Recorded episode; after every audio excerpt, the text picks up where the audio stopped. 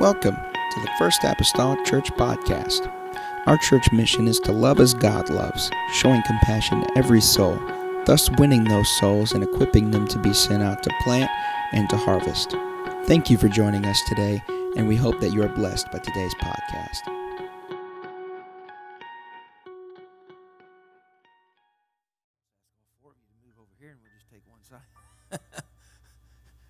I'll wink at you every once in a while, okay?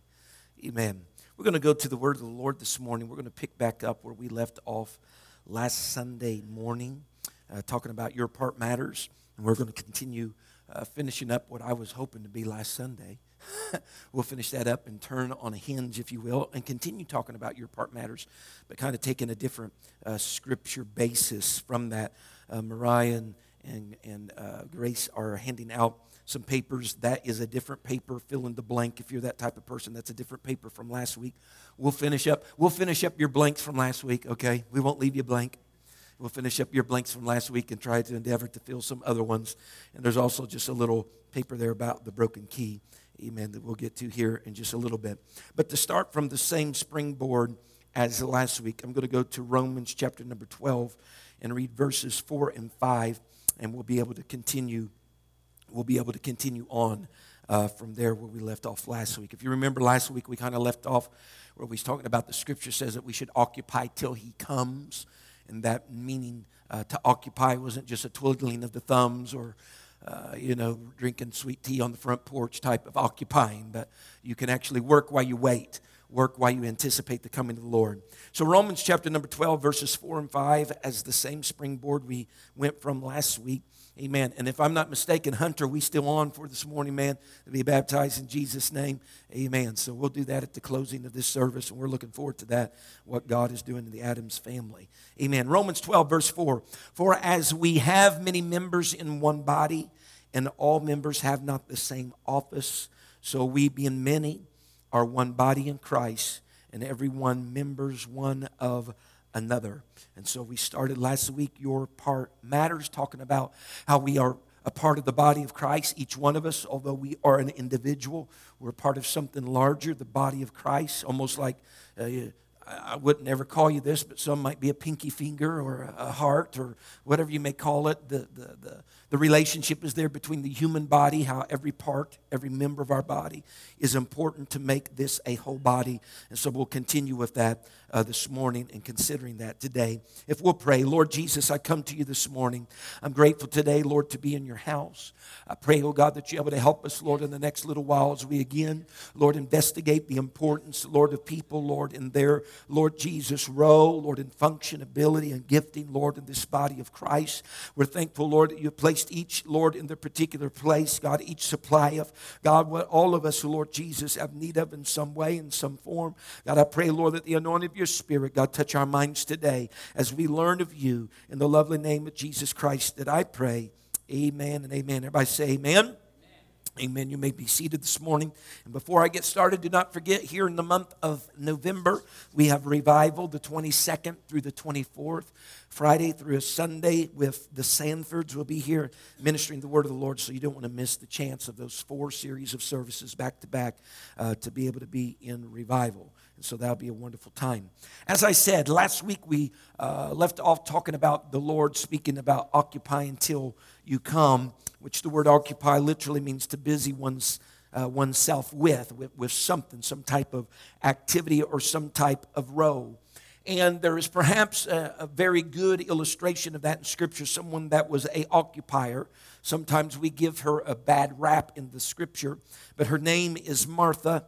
Uh, she is always known as the one that is working, doing, feverishly, busying herself with things. But the reality of the, the situation is this the problem, if we were to call it that, the problem isn't with Martha being a worker uh, but with her imbalance of not balancing her worker side, her server side, her ministering side, and her being ministered to side. And So there has to be balance in our lives because she was constantly ministering or serving, as we learned last week. Uh, the word minister just basically means to serve. She was constantly serving, but she never allowed herself to be in a position to be ministered to or served. And so that's one of your blanks from last week. She was constantly ministering without ever taking time to be ministered to. And you need both of those aspects because here's the thing if you are constantly ministering, and if you are never sitting at the feet of Jesus, so to speak, as, as Martha uh, needed to be, if you're never sitting at the feet of Jesus, you're never filling back up to be able to give back out. You're never filling back up to be able to give back out. And so, whenever uh, juxtaposed or different from Martha is her sister Mary, who the Bible says that she left uh, serving or she left ministering in order to be ministered to. And she's found at the feet of Jesus and she's listening to what he has to say. And the Bible says that she was receiving at that moment that good part that could not be taken away from her. And so, whenever you are being ministered to, uh, things are not necessarily being taken away from your life, but they are being added unto your life. And so, we need both of those aspects times when we are giving away, but times when we're receiving something that can be given away, something that can be shared. Because whenever you just live in the role of, of constantly serving and ministering, you're giving pieces of yourself away, you're going to find out you ain't going to have anything else to give if you don't ever find a moment uh, to sit down, if you will, at the feet of Jesus and to receive something from Him. Now, with that being said, I'm not asking for every volunteer around here right now today to come up and say, Brother McGee, I'm ready for the receiving part, so, you know, I'll see you in a year from now. Okay, please. Uh, I'm glad we have people at different stages, you know, that are ministering and some that are being ministered to, and that alters and changes from time to time. Uh, rest is essential. You can, I, I, I suppose, uh, enter that realm of what people call burnout, all right? Uh, but as I have listed on your little blank is this because being ministered is essential. It's impossible to burn out if you've never actually been on fire. it's hard. It's hard to be burned out if you've never actually been on fire. So uh, I guess it's possible uh, to serve and serve and deplete yourself. Uh, but uh, you, you, got to, you got to have been on fire somewhere along the way. Again, focusing from Romans, verse number five there, we could ask you this morning, we could go around and ask different people. Uh, we could ask Brother Pat this morning, ask him, Where is your knee? And he could begin to explain to us where his knee is.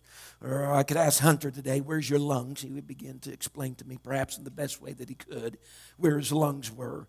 And what I'm getting at is this if I were to ask you that question, you're probably going to describe to me where those certain things are that I ask. You're going to describe to me where they are in relationship to some other part of your body by and large. You know, you, are going to tell me, well, my lungs are kind of back in my chest cavity, and you're, you know, you're going to start describing other pieces or parts of your body if I were going to ask you where your lungs are. And so, one of the blanks on your on your study guide there, if we could call it that today, is that any part of the body can really only be explained in reference to the whole body or another part of the body. Because the scripture even says in the body of Christ, we are members one of another. Uh, what happens when you smash your thumb with the hammer? Is it just your little thumb there going, ooh, I. No. Your whole body, in some degree, is reacting to that smash, that smashed thumb. Your whole body is reacting in some fashion to just what happened. Your mouth might be hollering out uh, because it's suffering. And as a result, much uh, of the rest of the body to some degree is suffering or going to the thumb, right? You're grabbing it with your other hand uh, trying to aid it. There's a ripple effect, if you will, that happens throughout the rest of your body. Amen. Because your thumb is a part of the whole.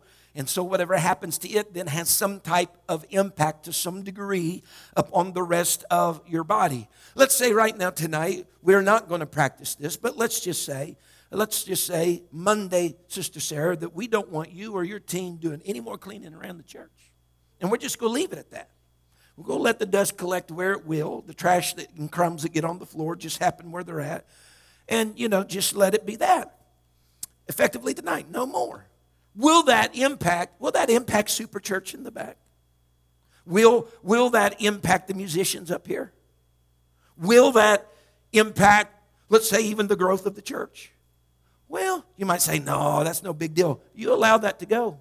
And we're going to be the first episode of Church Hoarders. or church grime or whatever, you know, around here. Things, because I guarantee you, uh, these musicians use bottles of water up here and uh, like two ham- humps of a camel of water, you know I'm talking about. And the little trash cans they have around here be overflowing. There'd be water bottles all over the place. There would be crumbs all over this floor. People brought snacks for the kids, and there, there, those bathrooms, woo! You might feel like you're stopping along some truck stop on the back of the 90, yeah, somewhere along the way. It would start not to look very well. Amen. You would say, well, clean the church because that, janitorial or sanitation type side of the church? Yes, absolutely. It has an impact on everything we do. Those people, their function, their role is all a part of the body of Christ. It impacts other areas. It impacts other areas, just as whatever you may serve in or have a desire to serve in would impact other areas of the church. In Acts chapter number 6 and verse number 7, the Bible states these words, and the word of God increased and the number of the disciples multiplied in Jerusalem greatly. And a great company of priests were obedient to the faith. This is a common passage of scripture in Acts chapter number 7 that we have given uh, attention to. But what the writer is writing here in verse number 7 in particular is that whenever attention was given to the word of God, of it increasing, whether that be quality or quantity it increasing. There was a proportional thing that happened. The number of the disciples multiplied. Word of God increases, number of disciples multiplies. And so there's a relationship the one with the other. And so one of the blanks on your thing, increase the word and you will increase disciples. However, we got to back up a little bit. It's not just increase the word, increase disciples. We got to back up because the increase of the word happened because people helped or served in matters that needed helped or served with. Acts chapter 6 is talking about how the daily ministration or the serving of tables for the Greeks were being taken care of primarily by the disciples. And they sought out, the scripture says, seven men that were full of the Holy Ghost that could help in these matters. And whenever they started helping, that allowed the disciples to concentrate solely upon the word of the Lord in prayer. Look at it, Acts 6, verse number 2. Then the twelve called the multitude of the disciples unto them and said, It is not reason that we should leave the word of God and serve tables. Verse 4 But we will give ourselves continually to prayer and to the ministry of the word. And so the disciples, what they were doing, they were doing the daily ministration for the Greeks, and they were also trying to pray and minister the word. And, and what they said is, uh, we, we, we find ourselves so taken this direction that we're leaving some of this stuff, you know, undone or not done sufficiently like we could do if someone would just take care of the daily ministration of the Greeks. And so they sought out seven men, as Acts 6 says, that, that were full of the Holy Ghost it was a labor of love to come in and do the daily ministration. And whenever they did that, and then the 12 disciples were able to turn 100% of their attention to the ministry of the word and, and praying. Then, as the word of God increased, when we come to verse number seven, as the word of God increased, then the disciples were multiplied. So it's not just even a direct correlation between the word being, being increased, but it's because they could do that because they didn't have their hands in so many different things, you know, of ministering to the Greeks. Somebody came and ministered to them, and so they were able to put more attention here. And the overall result was that disciples were multiplied among the early church. And so, there again, in case in point, one person's service was affecting even the ministry of you, even the disciples, what they did, so they could do it more sufficiently, proficiently, and it had an overall impact then for the whole body of Christ. Just because seven guys got involved in ministry, seven guys got involved in serving tables. Amen. And that meant that those seven guys, uh, those parts that they had in that, they indeed mattered. Amen. What you do at the church, around the church, for the church matters. My, uh, my, my fingers on my hand are a whole lot more visible, uh, well, let me say completely visible, compared to the heart that's down here in my chest. All right?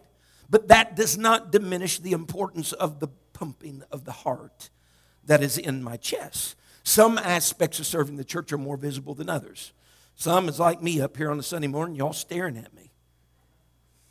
Then there's others that's behind the scenes. You never even see the person do what they did, but you know they've been there as a result of what's been done. And so, but but it, it doesn't mean that one is more than more important than the other. Amen. Some are more visible than others, yes, but the functions are important for each. And so, in your blanks is greater visibility and exposure often presents the liability of being hurt and damaged. Now, I got you know I got this right here. That's that's how I smash my thumb. It's visible. It's out there, right? It's out there. Now, I can damage my heart, improper eating, and, and so on and so forth. But this thing here, it's right out there. It's out there where it's going to be easily, uh, it's, it's liable to be hurt. It's liable to be damaged.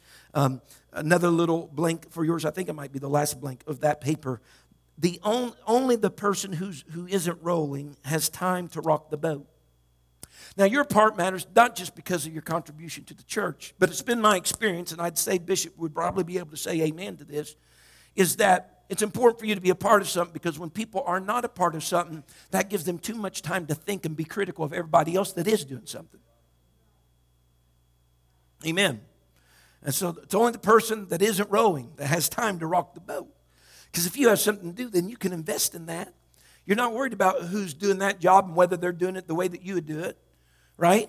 Because you're doing your job, right? And for, for a moment, let's just think for a matter. It's kind of it's kind of purposeless, isn't it? To criticize the way someone else is doing a job that even maybe perhaps you had a chance to do, but you decided not to do it. Am I making sense? there, there isn't anything uh, worse than someone having a great idea how something be done and then giving them the opportunity. Well, then why don't you do that? Then say, no, I don't want no part of that. Well, help me out here, you know?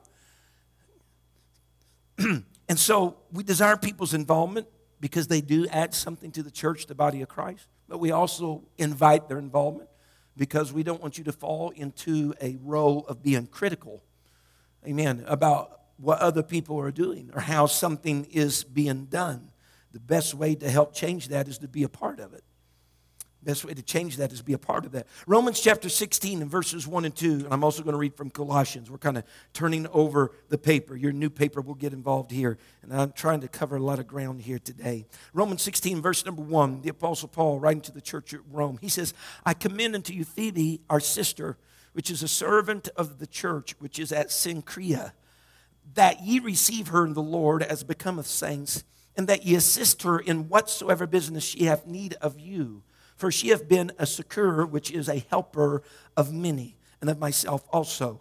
The Bible says in Colossians 3, verses 23 and 24, and whatsoever ye do, many of you probably have this one to memory, do it heartily as unto the Lord, not unto men, knowing that of the Lord ye shall receive the reward of the inheritance, for ye serve the Lord Christ. Whatsoever you do, do it heartily as unto the Lord, not unto men. Uh, for that matter, that goes beyond work that you do at the church. That's work that you do in your life at your job. You do it as unto the Lord, all right, not as unto men. A man by the name of James Dietz, uh, he had produced paintings of airplanes and their crews. He's known for this. This is kind of his candy stick that looked so realistic that they looked like photographs. And so his works hang in a lot of different aviation places, aviation galleries in the United States uh, even has some that's in the Smithsonian Institute. One of the paintings by Dietz is titled Unsung, Unsung. And it depicts a crew of four mechanics who are working on a dive bomber airplane. They're far below the deck of an aircraft carrier. No one's seeing them, no one knows about them. They're somewhere out in the Pacific during World War II, and they're working on this plane. Uh, their faces are somewhat pale. They're serious looking. There's grease up on their hands and up on their face, strewn as he's depicted them in his painting. They're working high, uh, tirelessly to get this plane back up in the air, ready to go back into battle. And uh, we sometimes, he's depicting all these guys. Here they are below deck, others are above deck, flying the planes. And a lot of times, performing unnoticed tasks. Uh, sometimes, as we support the church, and spread the gospel, sometimes uh, that's a difficult place to be in, to serve in a place that is unnoticed. But number one blank on your new sheet is without many volunteers, no church or mission agency, whatever you want to call it, could do its ministry effectively.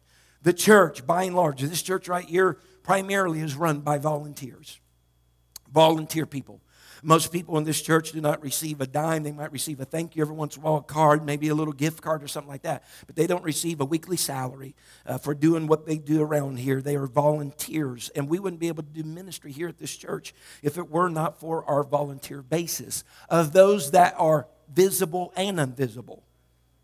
Visible and invisible. I told you all before, years ago, before we ever came home, we had a stint of time that we were at uh, Brother Boyd's church, which is HAC, we just dropped the H and grabbed the F, I guess, we came home. Uh, HAC, Hatchbend Apostolic Church. And whenever we were down there, we were in a planning session, just like we're getting ready to come into here this weekend with those uh, leaders here at this church. We were in a planning session, and we were planning all the dates and scheduling everything for the coming new year, and all the hierarchy and the department leaders and officials of the church uh, were there, and we were spending a, a, Friday night and a Saturday doing all of this stuff. And as we were there on Saturday, uh, you could hear in the distance distances. It stopped. And Brother Boyd had everybody say, now, now everybody just quiet down right now. He said, listen to that. And so you know what? He's doing going on. And he was pointing out that that was a man in the church that every Saturday, he'd never been asked to do this, but every Saturday he showed up at the church and he would have his leaf blower and there was sidewalks that went around the whole perimeter of that church. And down in Florida, there's Spanish moss. It falls off trees and blows everywhere.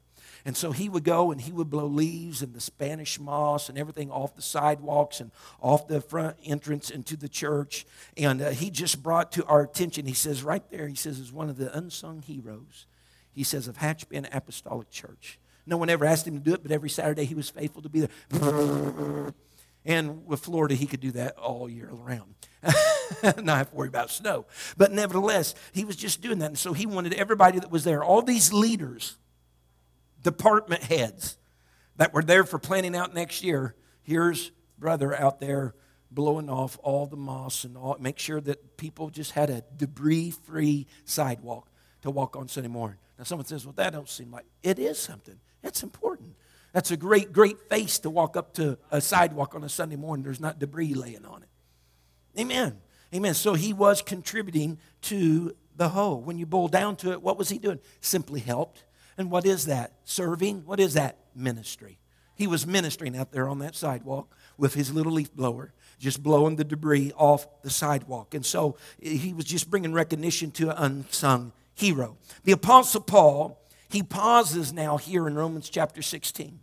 He pauses, and you'll see a different list of names, but he pays some tribute to some of those same types of people people that are helpers, laborers, even then, assisters, workers in the kingdom of God. As a matter of fact, this is probably maybe the only place you'll ever see their names mentioned in Scripture. But Paul took some time to mention their name because why? He understood that each one of them, although they may be quote unquote unknown, that they were important to the kingdom of God that their service was important to the church and they, they, they aided the church in some way. Blank on your paper is it's because of their contribution. Their contribution is valuable. Everyone say that with me. My contribution is valuable. Now, here's the thing as far as pastor, okay? I will not remember every time that you've done something. It's just a fact. I will not remember every time you've done something, and whatever you have done, it may be overlooked by me. Please chalk it up that he's a human. All right? But remember this this is the saying that you've been around this church long enough. You know that I constantly say, right? You can probably fill in the blanks. What is it, Brother Malone? You? God keeps good records. If you never, if you never, and I hope that we don't do that, but if you never get any type of recognition or a thank you, if you never got any of that, that God keeps good records of your time, your commitment, your contribution, uh, your efforts, your sacrifices. God keeps good records. And so when we look in Romans 16, this rare and remarkable listing that occurs here, it's here that laborers received a significant, if you will, citation from the Apostle Paul, being mentioned in a chapter of the Bible. There's a list, if you would read through them, a list above 25 laborers who many of them, again, receive no other mention in Scripture. For example, Paul referred to Phoebe and said, and here, this is one of your blanks, that she was a succor, which means helper of many. She was a helper of many. Phoebe and the others were essential to the life of the church and the work of the church simply because they were a helper of many. Now, whenever Paul describes this lady, he describes her primarily with three words that Phoebe was a sister, she was a servant, and she was a succorer, which is helper. She was a sister not by natural birth to the Apostle Paul, but she was a sister by spiritual birth, sister in the Lord, so to speak. She was a servant, again, that general term, that serving, that servant. Uh, she was a minister, if you will. She was one of those that would probably have been waiting on tables if she could have. Amen. But then, uh, not only that, and she might even been able to serve in a higher office, but she's just, just helping many, you know.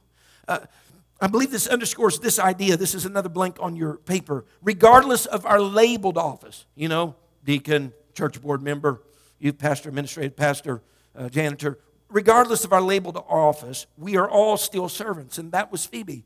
She was a help to many, yet she was still considered a servant. Doesn't matter if you're a pastor, you should still be a servant.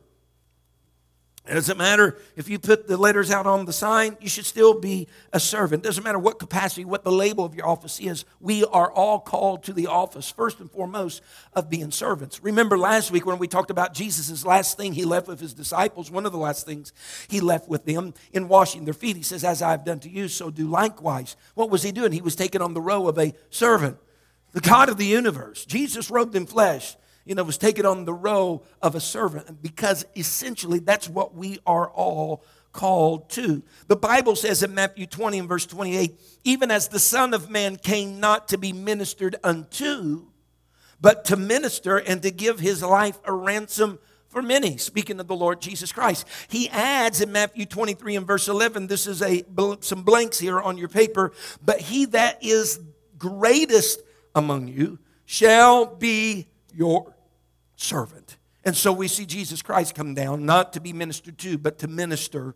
Amen. And he showed himself to be the greatest because he took that role of a servant among his, his disciples, among the people that he was a teacher and a rabbi to. Uh, he, he took off that robe of distinction and became a servant. Now, the word succor or helper, it's a key word in Romans 16 and verse number 2. It means simply to help, or as your blank fill in is perhaps it is when we help that we come closest to fulfilling Christ's intentions for our life. Perhaps when we help, we come closest to fulfilling the intentions of Christ for our lives. Phoebe was a servant of the church of Cenchrea. She helped many people, the Bible says.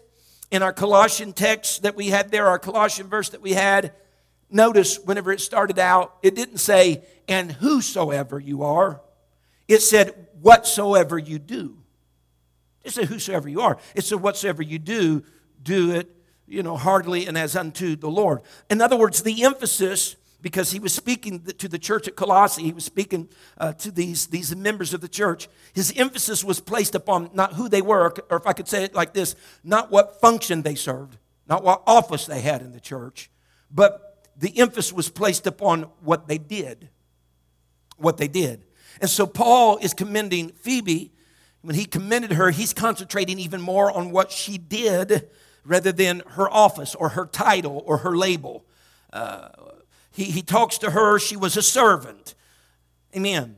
A word that has a broad spectrum, of course, but she was a servant. And what she did was help. She helped. Blank on your sheet of paper this morning is this it is what you do, not who you are, that really matters. And that, in context, is this not necessarily who you are, what your title is in the church. It's, it's what you do. It's what you do.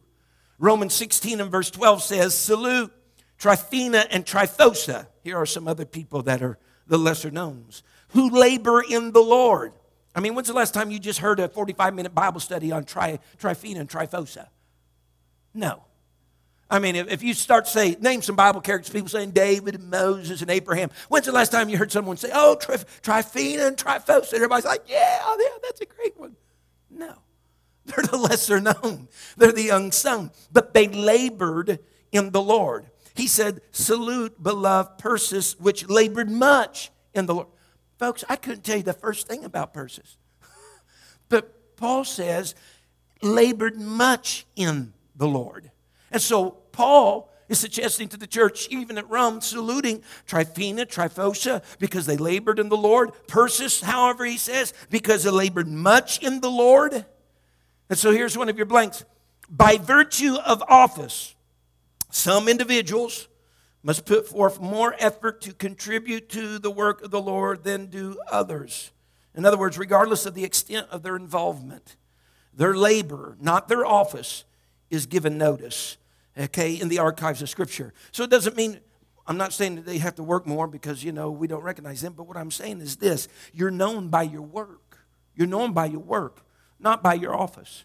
You're known by your work. I'm thankful this morning that I can come into a church that has, you know, clean pews and, and during the summer that has cut grass and it's not up, you know, got to wade through, you know, knee high grass to get to the sidewalk. That'd be horrible. I'd be looking for the eviction notice on the front door. You understand what I'm saying?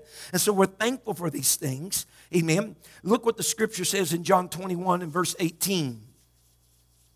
Verily, verily, I say unto thee, when thou wast young, thou girdest thyself. This is Jesus speaking to Peter. And walkest whither thou wouldest. But when thou shalt be old, thou shalt stretch forth thy hands, and another shall gird thee, and shall carry, carry thee whither thou wouldest not. This spake he, signifying by what death he should glorify God. And when he had spoken this, he said unto him, Follow me. Verse 20. Then Peter, turning about, seeth the disciple whom Jesus loved. He's referring to John, following. Which also leaned on his breast at supper and said, Lord, which is he that betrayeth thee? Verse 21 Peter, seeing him, saith to Jesus, Lord, and what shall this man do? So Peter's, you know, point over at John. What shall, what shall John do, Lord? And Jesus saith unto him, if I will that he tarry till I come, what is that to thee? Follow thou me. So, so the Lord's talking to Peter about the way that he's going to die and honor him in death and follow me. And, and so while he's receiving this invitation and being spoken about, he points to John and says, Well, what about John? What's he going to do? The Lord says, Hey, if I if I if I cause him to tarry even till I come, he said, What's that to you? Follow thou me. In other words, Peter was worried about John when Peter needed to be worried about Peter. All right? Peter, well, what's John going to do? Lord says, what's that to you? Let's talk about what you're going to do. Huh? Let, us talk about what, what you're going to do. And so um, the Lord set a tremendous pattern here for all of us for the rest of the time, and that is, what are you going to do? Not, not, not, well, what, what is Sarah Johnson going to do? What's Mike Penrod going to do, Lord? No. We're talking about you, Peter. What are you going to do? All right? And so let, let, let the attention be where, where, where it's right there. So what you know, ask yourself that question. The Lord says, Follow me. Right? That's his plea to Peter. Follow me. So ask yourself this morning, what am I going to do? How am I going to follow the Lord? How am I going to follow the Lord in the body of Christ at FAC? How am I going to contribute in some way? You know, how, how, how can I serve the Lord? Rather than sitting there thinking how, how Joel Jessup's going to serve the Lord. How's Joel going to do it? How's Sharon Roberts going to do it? How, how, how, how is Sister Cox going to serve the Lord? Well, no. What, what is Paul McGee going to do? And so we need, to, we need to take all that attention and focus back upon us about what we are, again, going to do. Because, again, the doing is that which is underscored more so than the title, the label, the office. In Luke chapter number 10 and verse number 2, the Bible says, Therefore said he unto them, The harvest truly is great, but the laborers are few. Pray ye therefore the Lord of the harvest that he would send forth laborers into his harvest. We started our last year with the theme of be, this year that we're in right now, be the story. And I told you all, it's one of your blanks. The prayer was not for the harvest. And I think that's so important for that uh, solitary verse. The prayer was not for the harvest because it was truly great. There's nothing wrong with the harvest. But the prayer was that it would send forth laborers into where the harvest is. Amen. And it's not even though there was a lack of manpower, that there was a lack of people. There was just a lack of working people. There was lack of working people. Amen. And to be sent into the harvest. Matthew 20, it relates the story of a householder that went, went out at the third hour, the Bible says, the sixth hour, the ninth hour, and the eleventh hour of the day to get laborers to come and work in his vineyard. Each time that he went at these different hours, he's seen others who were standing idle in the marketplace. All right? And I believe, I believe some that that he went to at the 11th hour were ones that he had seen even at the third hour. Because he even asked them, in, in the parable, even asked them if they were going to stand there all day idle. All right? So I believe some, whenever he made the call at the third hour, there were some that were standing there. They just didn't heed to the call, and they were still there at the 11th hour whenever he made and made the call. And yet, there is no excuse, and yet there was, they, they provided it, or at least tried to. There is excuse, them saying, No man has hired us. Well, I've been here at the third hour.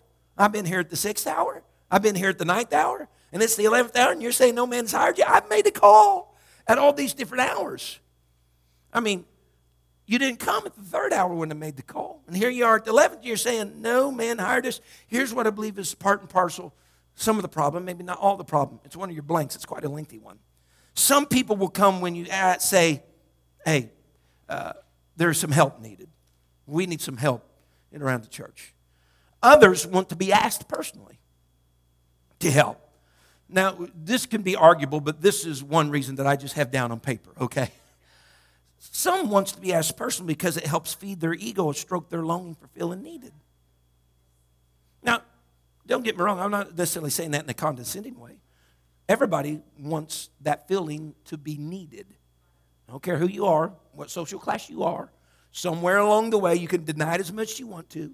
Somewhere along the way, you, you, you like that feeling of being needed. And so, where you can make the call to some, hey, we're going to do this, we'd like some help, there's going to be something, I'll help you. Uh, then there's going to be others that they just love for someone saying, Will you help? And they're like, Well, sure, I thought you never asked. You like you just did, you know, but yeah, sure. You know, I thought you never asked. They just like to feel as though they're a part of something and that they matter. They matter, and they do. They do matter. Now, we want to get started moving forward something. This is a, a quote by T.F. Tenney. This is so good. He said, Yes, God directs our steps. We know that. That's God's word. Man, He, he will direct the steps. But our feet have to move first. He'll direct our steps, but our feet have to move first. You're not going to get anywhere in the direction of the step if you don't move. Romans 16 and 2. That you receive her in the Lord, Paul said, as become a saints, and that ye assist her in whatsoever business she hath need of you. For she hath been a succor or a helper of many, and of myself also. Paul asked the church at Rome to assist her because she had been a help to many, even to him. He says, assist her because she's helping a lot of people. She's even helped me. One of your blanks is when you volunteer for the church, you just increase your own support base. Yeah. You just increase your own support base. He says, assist her because she helped many. You know what, what he's saying? He's saying, assist her because somewhere along the way, I'm sure she's going to help you. Assist her because she's even helped me. And so, all of this again reminds us that we are laborers together. No one is on their own little island somewhere, hopefully doing their own little thing. No, we are laborers together in this, right? Where uh, the Bible even speaks of how, you know, uh, uh, Paulus, right, plants, right? Another waters, God gives the increase. Well, there's, there's, the Bible even speaks of how sometimes we have reaped where we did not plant. That's us being laborers together. There are many times in evangelism I went through, preached sermons, seemed like people got the Holy Ghost and filled and, and got baptized in Jesus' name. That wasn't a result of my preaching. That's because some pastor had been there for however many weeks, some church had been there planting seed. I just happened to enter in at harvest time. Amen. Just happened to enter in at harvest time.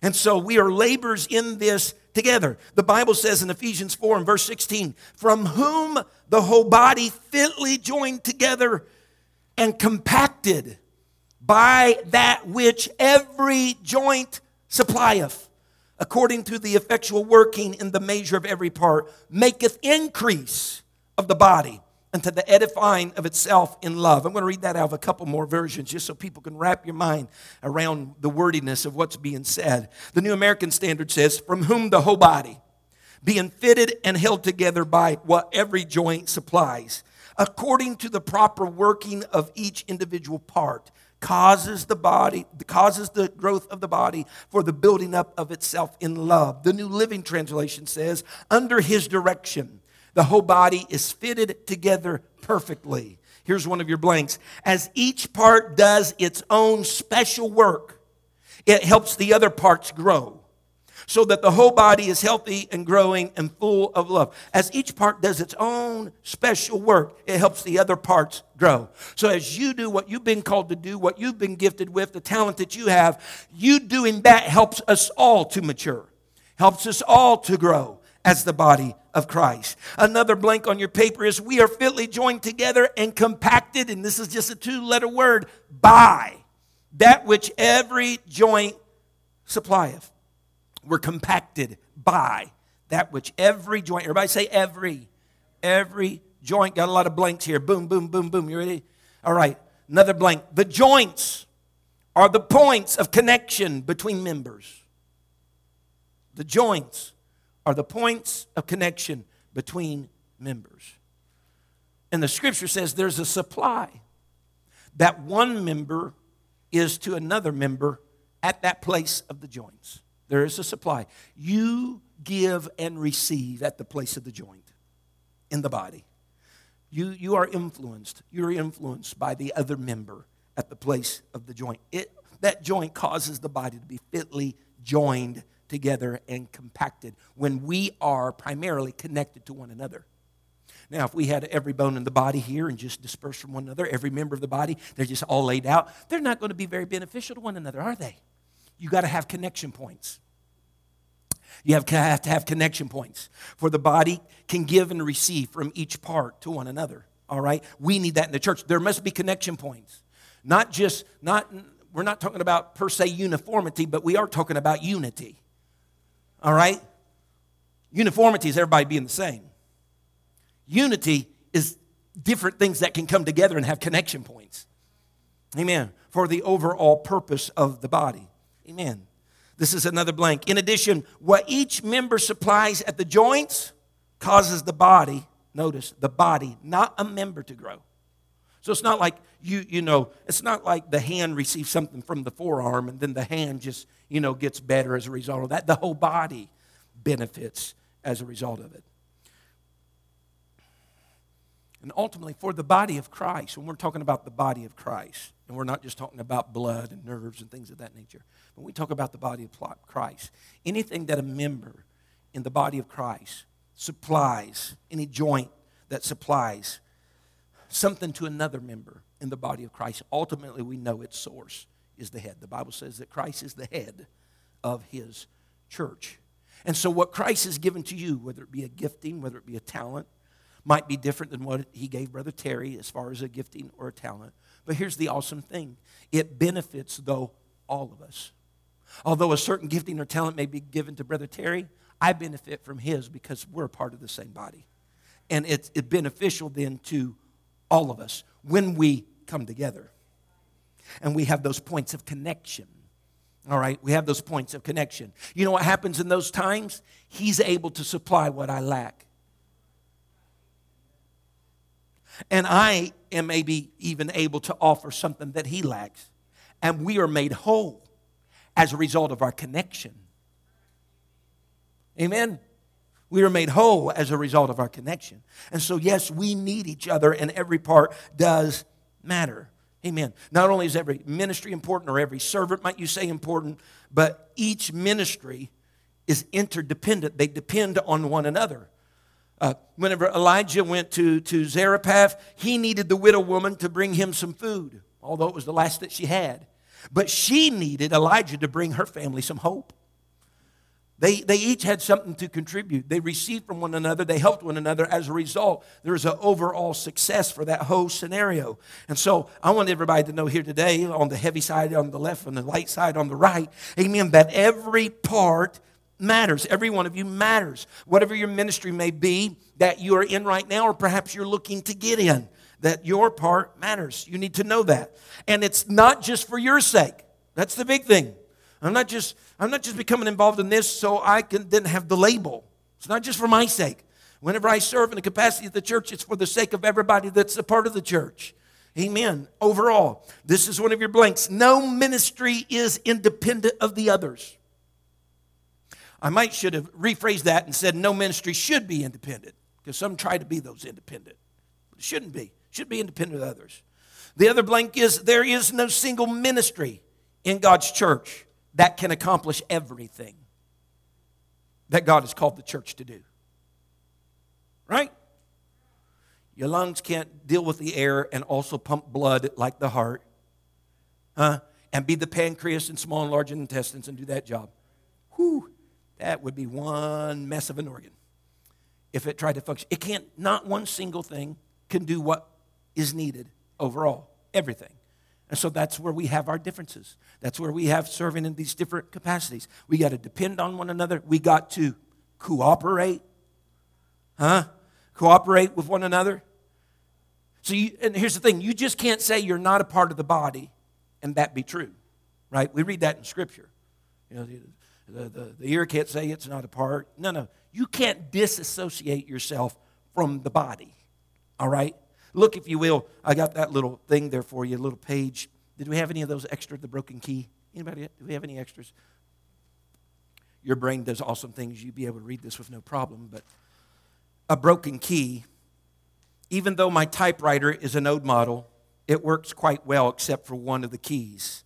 I have many times wished that it worked perfectly.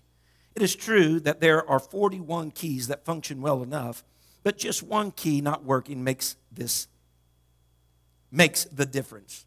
Sometimes it seems to me that our church is something like my typewriter.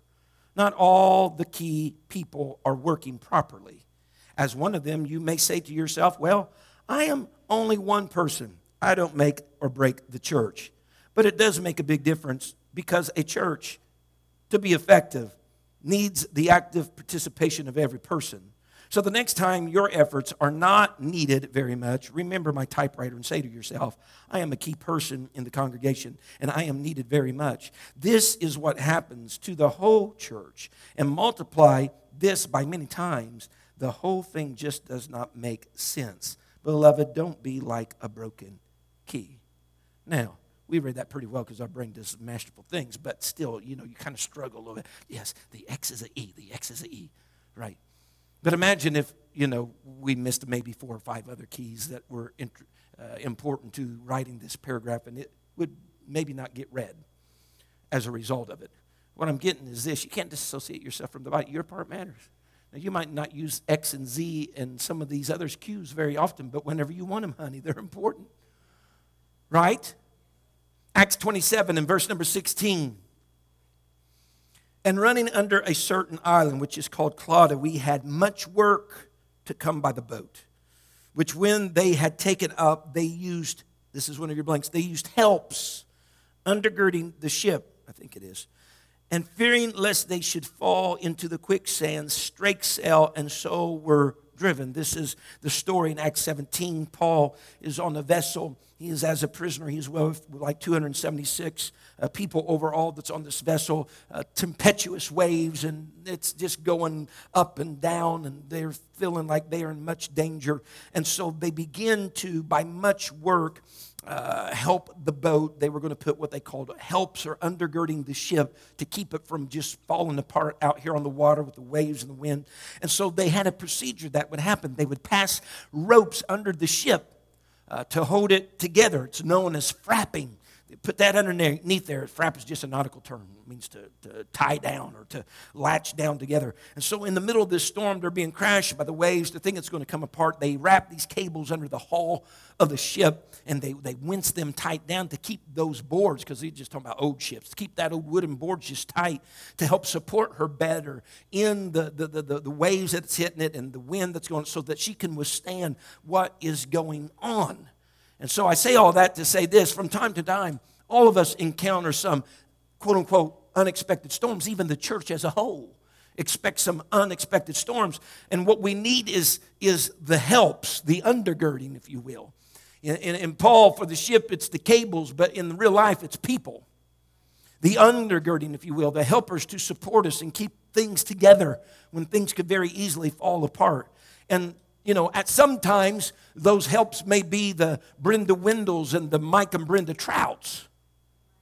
But tomorrow, tomorrow the help that may be needed may be the Rhonda Penrods and the Mariah McGee's and the Pat Dykuses. Because you all each have something to offer that's different from the other. And it's according to wherever we are in that point of time that declares what helper we need.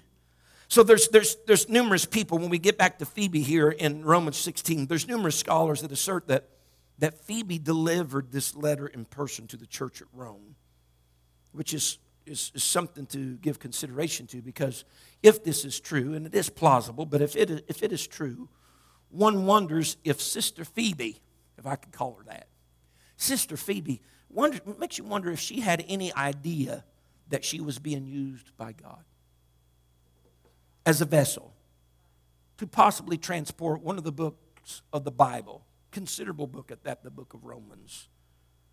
Great epistle that everybody love and read and pores over even today.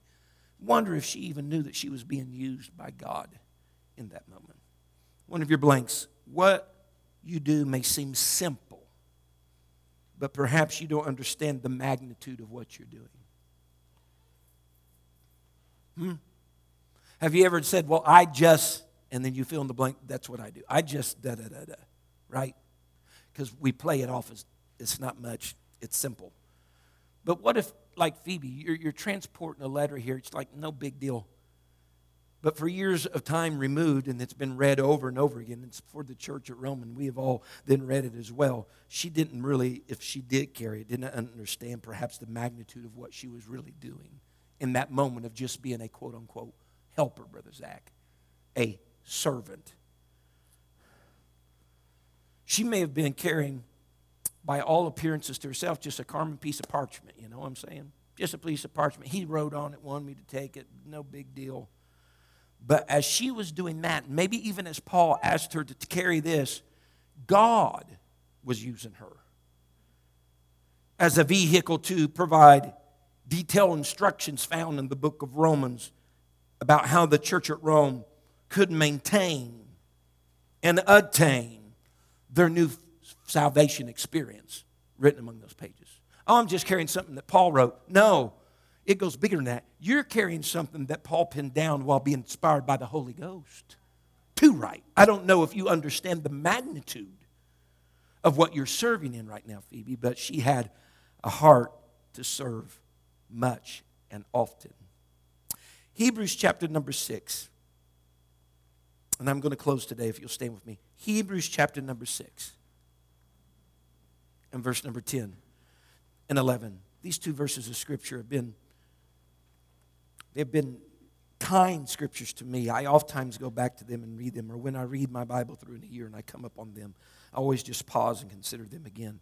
But this is for anybody here serving in any type of capacity, ministering, if you will, serving.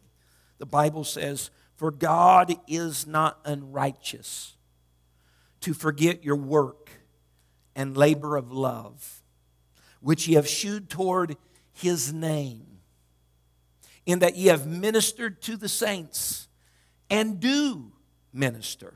This is one of your blessed blanks. And we desire that every one of you do shew the same diligence to the full assurance of hope unto the end. You know what the writer of Hebrews is saying? We don't want you to never stop being a servant. We don't want you to ever stop serving. Always find some place, some area that you can serve. He says, We want you to shew forth the same diligence, even until the end. All right? That you can be consistent with your life in some area of serving and being a joint that's supplying to somebody else because overall the church needs to grow by your help and by your contribution. Don't, don't let it even, can, can I even say to our elders, your way of serving may be different than what it was 20 years ago. But don't let it be obsolete. Don't let it be just totally non existent. All right? That you would be diligent diligence, same diligence to the full assurance of the hope. Now, you might not be able to do it. You know, uh, Sister Margaret, she would be a great example. Used to, you know, work day, she was right in there. She's clean and she's got rags. She's doing all this stuff, what she can. She can't do that anymore. But you know what she does? Usually here faithfully now for the past few years. We have work day. She shows up. She brings breakfast. She has made breakfast for us all at times. What is she doing?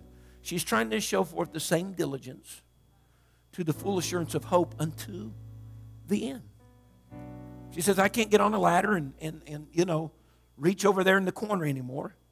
But I can talk to the boys and say, Boys, help me carry in some eggs and some gravy and some biscuits. And she's here for a few moments. She fellowships with everybody and, and she goes home. That's a good sister Phoebe that's just helping where she can. Just helping where she can because she's always helped where she could. Amen. You know what? We benefit from that. the body benefits from that, Kevin. Amen. It gives us some energy for the day to have that protein and be able to go on our way. Her part matters. So don't think just because you became an age that your part no longer matters or that there isn't a part for you. There is. We can figure it out. Sister Jessup, just this week I got a card from her in the mail saying happy anniversary. How many has ever got a card from Sister Jessup? You've been a part of this church for any time, every hand is going up.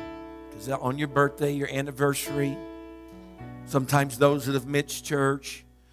I never, listen to me, I've never asked Sister Jessup to do that. Never. I never asked her to do that. She did it on her own. She just started doing it. She'd start coming whenever Sister Penrod was back there. She'd start asking addresses for this one, that one, the other. She'd send it. We didn't. We never bought one card for her to my knowledge. She always found them somehow. I think we had some extras we kind of gave to her because they just sat back there anyway. And she's done all on her own. What is that? That's saying, you know what? I can do. I can do something. I, I can do something. I'm going to pick up, I'm just going to scrawl a few little names down, just say, hey, the FAC church, remember you, Sister Jessup, whatever, da da da da. And we've had different ones that show up, amen, that haven't been here in a while. That's, said, man, good to see you. Well, you know, I got, I got a card from that, uh, that lady. You know, I got a card from somebody from the church. You know who they're talking about? They're talking about Sister Jessup. They're talking about Sister Jessup. Amen. Now, some, I know y'all know she did that because you got a card from her. But outside that, no one sees her put that stamp on there. She does, we do not provide the stamp. She does that. No one puts, no one, I've, I've never been, her, been in her house to see her write that down. Although invisible, she's a joint that supplies to this body. We're thankful for. Can we just bow our heads across this place today? God, we need you this morning. These altars are open. God, we need you today. God, let it be instilled in the hearts and the minds of the people, Lord, of this congregation, Lord, that their part matters. Lord, and if they don't have, Lord Jesus, per se, a part or need some help or guidance or direction to finding, God, what that is, God, I pray, oh Lord, help us, God, to be eager, Lord, to mentor or help or give direction and guidance. I pray, oh Lord, today, God, we don't want to dissociate ourselves from the body. We don't want the Lord God to be working, Lord Jesus, independent because we are codependent. Lord, we're interdependent. We depend on each other, God, and as the Lord, we supply what we give, Lord. It could be what someone else lacks. And as an overall, Lord, we are made whole and there is a, a good growth, Lord, that happens, Lord, for the overall body of Christ as each one does, Lord, according to their gifting and talent. Although they might downplay those things and say, well, it's no gift or talent, but yes, it is important to the kingdom of God. I pray, oh Lord, thank these people, Lord God, Lord, that continuously, Lord Jesus, give of their time and their ability, their sacrifice, those things seen and unseen, those things known and unknown, those things, Lord, verbally appreciated and underappreciated. I pray, oh God, the unsung heroes, the Lord Jesus of the church. I pray, oh God, that supply, God, that all of us, Lord Jesus, benefit, Lord God, from these things. I pray, oh Lord, today, God, it is your church. God, we are many members, but we are one body. I pray, oh Lord, today, God, let the servants, Lord, the ministers, Lord, of this congregation, God, that we would help aid one another. Help us, Lord, to undergird, Lord, this body as we receive our direction and our guidance from the Lord. I pray, oh God, today we want to continue, Lord, in the same vein of diligence until you come, Lord. God, we know, Lord, your coming is soon. And God, we want to be busy, Lord. We want to be occupying ourselves about our Father's business. Uh, I pray, oh God, today, Lord, help us to do so. Lord, the young and the old alike, Lord, every age in between, the spectrum, Lord, of ages, the spectrum, Lord Jesus. I pray, God, of abilities and talents. I pray, oh God, that we can just, Lord, extend them to you, Lord and say, God, if I can be of some use, if I can be of some use, Lord, I want to be of some use, Lord, to your kingdom. I want to make my contribution to the kingdom of God. Lord, use me, Lord. Use me, Lord, in whatever respect or aspect, God, that you shall and can. Oh, Lord, for it does matter. It is important. It is vital, Lord Jesus, to the overall, Lord God, condition of the body of Christ. I love you, Jesus. I love you, Jesus. I love you, Jesus. Thank you for listening.